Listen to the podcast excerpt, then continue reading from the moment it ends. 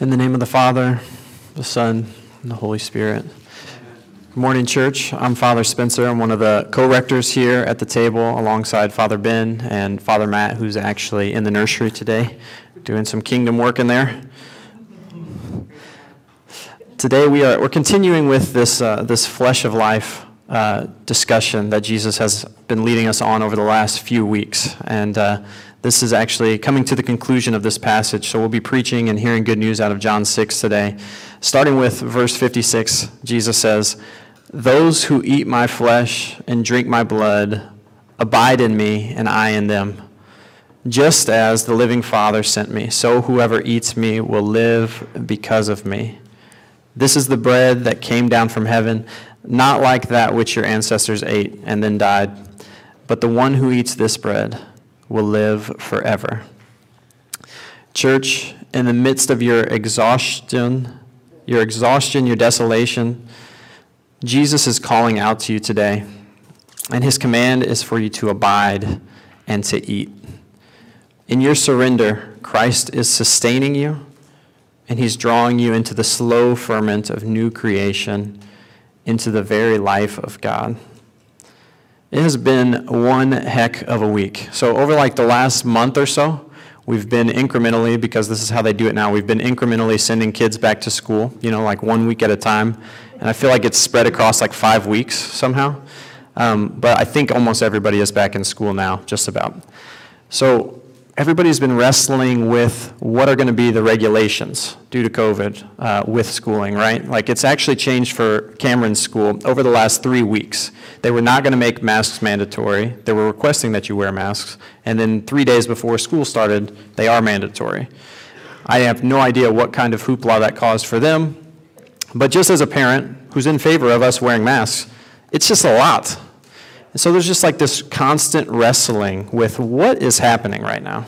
I thought like we were going to be past this by this time in the year. Um, not only that, but we've been talking since the beginning of the pandemic. We don't really know how this is going to be impacting everybody's mental illness. Like the charges will come due, and this will be putting a strain on people. Some people at various degrees were just moving through it, and sometimes we had to take breaks, right? We've all experienced it in a new or a, a you know, an not necessarily isolating because it is common, but in a unique personal way. We all are acutely aware of the cost and the toll that it's been taking on us. And just now, as we're sending kids back to school this year, I think I'm starting to observe that we are, these, these checks, these bills are coming due. Uh, only it's not when we thought we were going to be done with all this. I mean, it is when we thought we would be done with it, but it's actually due to like slow vaccination rates and just uh, nobody can even talk to each other about this in a realistic way. Due to that, there is almost no end in sight. I have no idea what to expect timeline wise. Beyond that, uh, U.S. troops were withdrawn from Afghanistan, and we saw immediate repercussions. The Taliban took over Afghanistan in what felt like just a couple of hours. We saw images and videos of people clinging to the outside of planes, trying to escape devastation on the ground there. There was an earthquake in Haiti. There is great pain and suffering going on. And this is on top of just normal life, like being at a job where you don't know how you can make it anymore, being mistreated by coworkers or an employer, trying to find a place where you fit, trying to find a home, trying to figure out how to parent your kids. Adding on top of all of that is COVID and the political conversation in our country and probably the political conversation within your own family. So, what are we to do? How, how can we live faithfully as the people of God in the midst of this? How can you go into another week unsure of whether or not your kids are actually going to be in school or at home, and then wondering how you're actually going to get your work done while also overseeing their education? What do we do when the people that we're talking to don't seem to care or comprehend that people are dying needlessly because there's untruths being spread and misinformation? What do you do when these people are your family? Do you just not get to have a family anymore? Or do you just avoid this topic somehow? I don't know how you do that, but it's got to be on the table of options. What do you do when the rug is completely pulled out from under you? When all the competencies that have let you know who you are and that you're going to be all right making it through this life, your ability to work well and make money, your ability to parent, they start to slip away. You're uncertain of what to do or how to live proficiently. The things you used to hang your hat on are being taken away or they just feel foreign to you. How do you live faithfully in the midst of this? What do we do when conversations about war are no longer hypothetical? When troops are withdrawn and we see people falling from planes? I think we have a tendency to try to either power up and avoid this. So, one of the ways that we come at these things, this suffering, this pain around us, is to demonize the other. We make scapegoats. We find somebody else that we can point to and blame for this. We saw this this week, especially politically, but even in conversations amongst friends. But very quickly, the focus shifted in what was going on in Afghanistan from what's actually happening on the ground to who's really at fault for this. People were removing things from their web pages of things that they supported a few months ago. Other people are trying to expound upon the nuances to other people. And not saying that there's not nuance, but very quickly you realize, oh, we've been talking for 15 minutes about whether it's the Republicans or the Democrats who are at fault. And we're very far removed from where the suffering on the ground actually is. Another technique that we apply regularly is to dissociate from pain. We have a litany of resources available to us at this. It's never been easier to check out than it is today. If you don't want to be bored or in pain, you don't have to be. We have social media that starts the next video without you prompting it. There are equations that know scientifically what you're most interested in getting stuck in a rabbit hole on. There's games that you can play. There's so much TV programming that is at least a B minus in quality that I will never, we will never catch up. You cannot watch it all. And then my drug of choice when it comes to dissociation is sports. So there's all kinds of options at your fingertips. You don't have to feel pain if you don't want to. But maybe your problem isn't avoiding pain. Maybe you don't find yourself demonizing or dissociating as much as just feeling devastated. You feel like you're taking body blow after body blow after body blow, and you don't know how to keep walking. You're afraid that you're going to be consumed by it. Friends, in the midst of exhaustion and desolation in this season, Jesus is calling out to you and his command to you is to abide and to eat. In your surrender, Christ is sustaining you and he's drawing you into the very life of God. John 6, our passage today starts off saying, Just as the living Father sent me, and I live because of the Father, so whoever eats me will live because of me. So, in feasting on Jesus and abiding in him, we are welcomed into the life of God. This just as, at the beginning of this verse, is super important. And just, I, I couldn't get past it this week as I was preparing. Just as God sent Jesus, whoever eats Jesus will live because of him. Just as we are being swept up into the outward flowing, relentless life of God. God is sustaining us. When you're at the end of your rope, when you don't know what to do, when you don't know how to function like you were functioning six months ago, God is sustaining you. He invites us to make our homes inside of Him, in the God type of life. We are being drawn out of the ways of this world and into the life of God. The passage continues and says, When many of his disciples heard this, they said, This teaching is difficult. Who can accept it? The message says, which I really like, this is, this is hard to swallow. Jesus said, What if you were to see the Son of Man ascending to where he was before? It is the Spirit that gives life. The flesh is useless. The words I have spoken to you are spirit and life. And many disciples turned their backs at this and no longer went about with him. Eating flesh and blood was even more offensive to this crowd than it would be today because of ritual laws and the Jewish culture. They were, they were forbidden from eating meat with any type of blood in it. So, medium rare steak was forbidden, let alone a rabbi looking at you and saying, Drink my blood. This would have been horrific for people. Scandalous.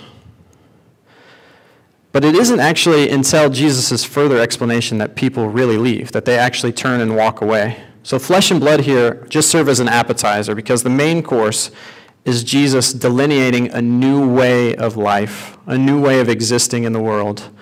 He's delineating, he's laying out a life where the flesh on its own is worthless, a life where spirit and flesh go together we see it in the incarnation.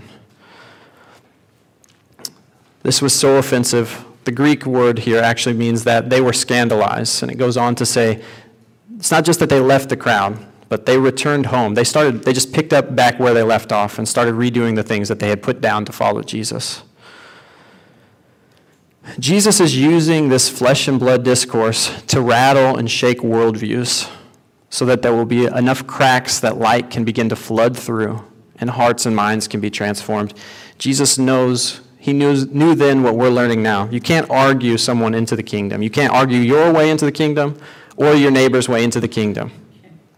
He's challenging paradigms and worldviews. He's calling into question in, in, in, really startling ways for these people everything that they think they know about what it means to be human, about what it means to be the people of God. He's doing what he always did. He's drawing their attention to the coming of God's kingdom, and he's unveiling a new way to be human, a way to be fully alive. And by abiding in him, by eating his flesh and drinking his blood, we, church, are being swept up into the life of God today. How do we know what the life of God looks like? How can we know for sure that we're being swept up into the life of God and not something else? Or maybe scarier for some of us, depending on our church past, how do we know we're not just sweeping the Word of God, the words of Jesus here, into our already pre existing worldview? We'll turn to our passage in Ephesians, the armor of God, today.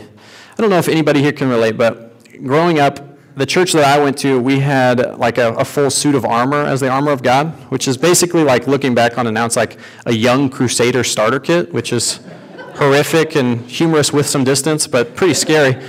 But it's just a straight up like medieval suit of armor. You've got the helmet, there are shin guards, I mean, everything. And you've got this, just a regular sword. The, literally, the only thing different about this armor is that emblazoned in like red font on the outside, each weapon or each piece of armor was renamed something. And so this is like the fear that we have about this. We see this happening all around us. People taking the words of Scripture and actually just saying, like, oh, no, no, we're still using the same weapons, the same tools, but now they're baptized. Let's start a holy war. But the armor of God is actually disarming us from the weapons of this world. Paul is writing to a church of outlaws because Christianity is outlawed. It's illegal in Rome until the early 300s. He's instructing a people that are oppressed, people that are, are fearful for their lives. He's instructing them on how to non-violently resist and oppose an empire that's defined by violence. Now, while, while we don't face a, a risk for our lives today, the biggest fear that we have as a church, uh, I guess, potentially is like losing tax exempt status. So I'm not saying this is the early church, but we have something that we can learn. This really resonates with me. We need to learn how to nonviolently resist and oppose an empire that's defined by violence because that is where we live. That is where we are at, in an empire that has been defined by violence. And yet, in the midst of this resistance, no early Christian picked up weapons against their oppressors, but they waged a war of peace. So, our passage starts off with Paul exhorting the church at Ephesus to be strong in the Lord and in the strength of his power, which echoes back to Jesus' words, calling us to abide in him. He says, Our flesh isn't against flesh and blood, but there is a deeper battle going on. Make no mistake of it, he's not saying there's no fight. There is a fight against darkness and evil and power that's at work in this world, and we are called to fight against it. There is a battle going on, but it's not weapons, it's not armor, it's not tanks, it's not assault rifles that sustain us, but it's the life of God. It's bread and wine. The markers of the God type of life are found in the armor of God. We see that Paul asks us to fasten the belt of truth, to put on the breastplate of, the breastplate of righteousness. The Common English Bible actually says to wear justice as your breastplate, which I love. He says, he basically says, wear whatever shoes will carry you to preach the gospel of peace. I don't really care. You know, flip flops, whatever. he says, take the shield of faith, take the helmet of salvation, and take the sword of the Spirit, which is the word of God. So, church, our armor, our weapons, they're made up of truth, justice, peace, faith, salvation, and the Spirit. This is the work that we're called to in this fight this fight against darkness and evil and injustice all around us, is to wage a war of peace today. In the midst of exhaustion and desolation, Jesus is calling us. He's calling out to us, and his command to us is to abide in him and to eat. In your surrender, Christ is sustaining you and he's drawing you into the slow ferment of new creation and into the very life of God. As we come today, this morning, and we receive Eucharist, in receiving the bread and the wine, the Eucharist is combating our temptation to demonize or dissociate or just fall prey to the devastation. It's sustaining us. As we chew on the bread of heaven and really feel it actually in our mouth, we are reminded of the beauty of the incarnation. We are reminded of God as one of us, not over and against, not far away, but God with us in our midst. As we circle around this kneeling rail, we are remembered as the body of Christ. We don't come and receive Eucharist as individuals or as isolated nuclear families. We are one body around this rail, and we are remembered into the body of Christ, present in this world, a hurting and broken world. In the incarnation, we see God, see a God that instead of condemning us, identifies with us. So instead of demonizing at a distance, what would it look like for us to identify with the pain and the hurt of others as we go from here today, as we're sent out? Back into our schools or our homes, maybe a mix of both. Back into our workplaces. What does it look like to identify with the pain that we're feeling instead of distancing ourselves from it? In the Eucharist, in the Incarnation, we see a God that isn't too distracted to care about the hurting. We see a God that is not above pain, but who instead enters into our pain with us and moves through it. Church, new creation is bursting forth in our midst.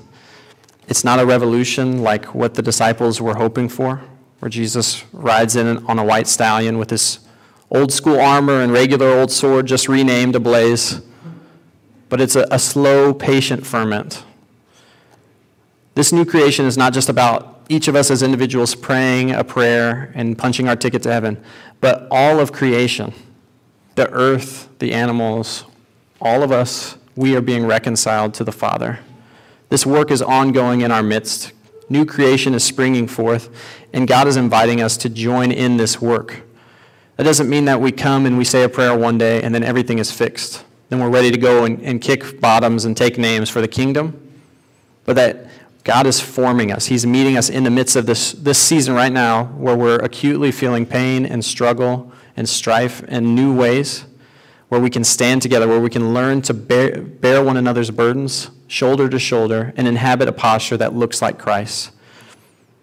That doesn't mean that we're perfect. That doesn't mean that you have to get it right. I think that is a lot of the story that we've told ourselves previously, is that you have to actually get every single thing right. But all you have to do today is relent fighting against the will of God. Just submit to it. Just abide in Christ today. Just chew.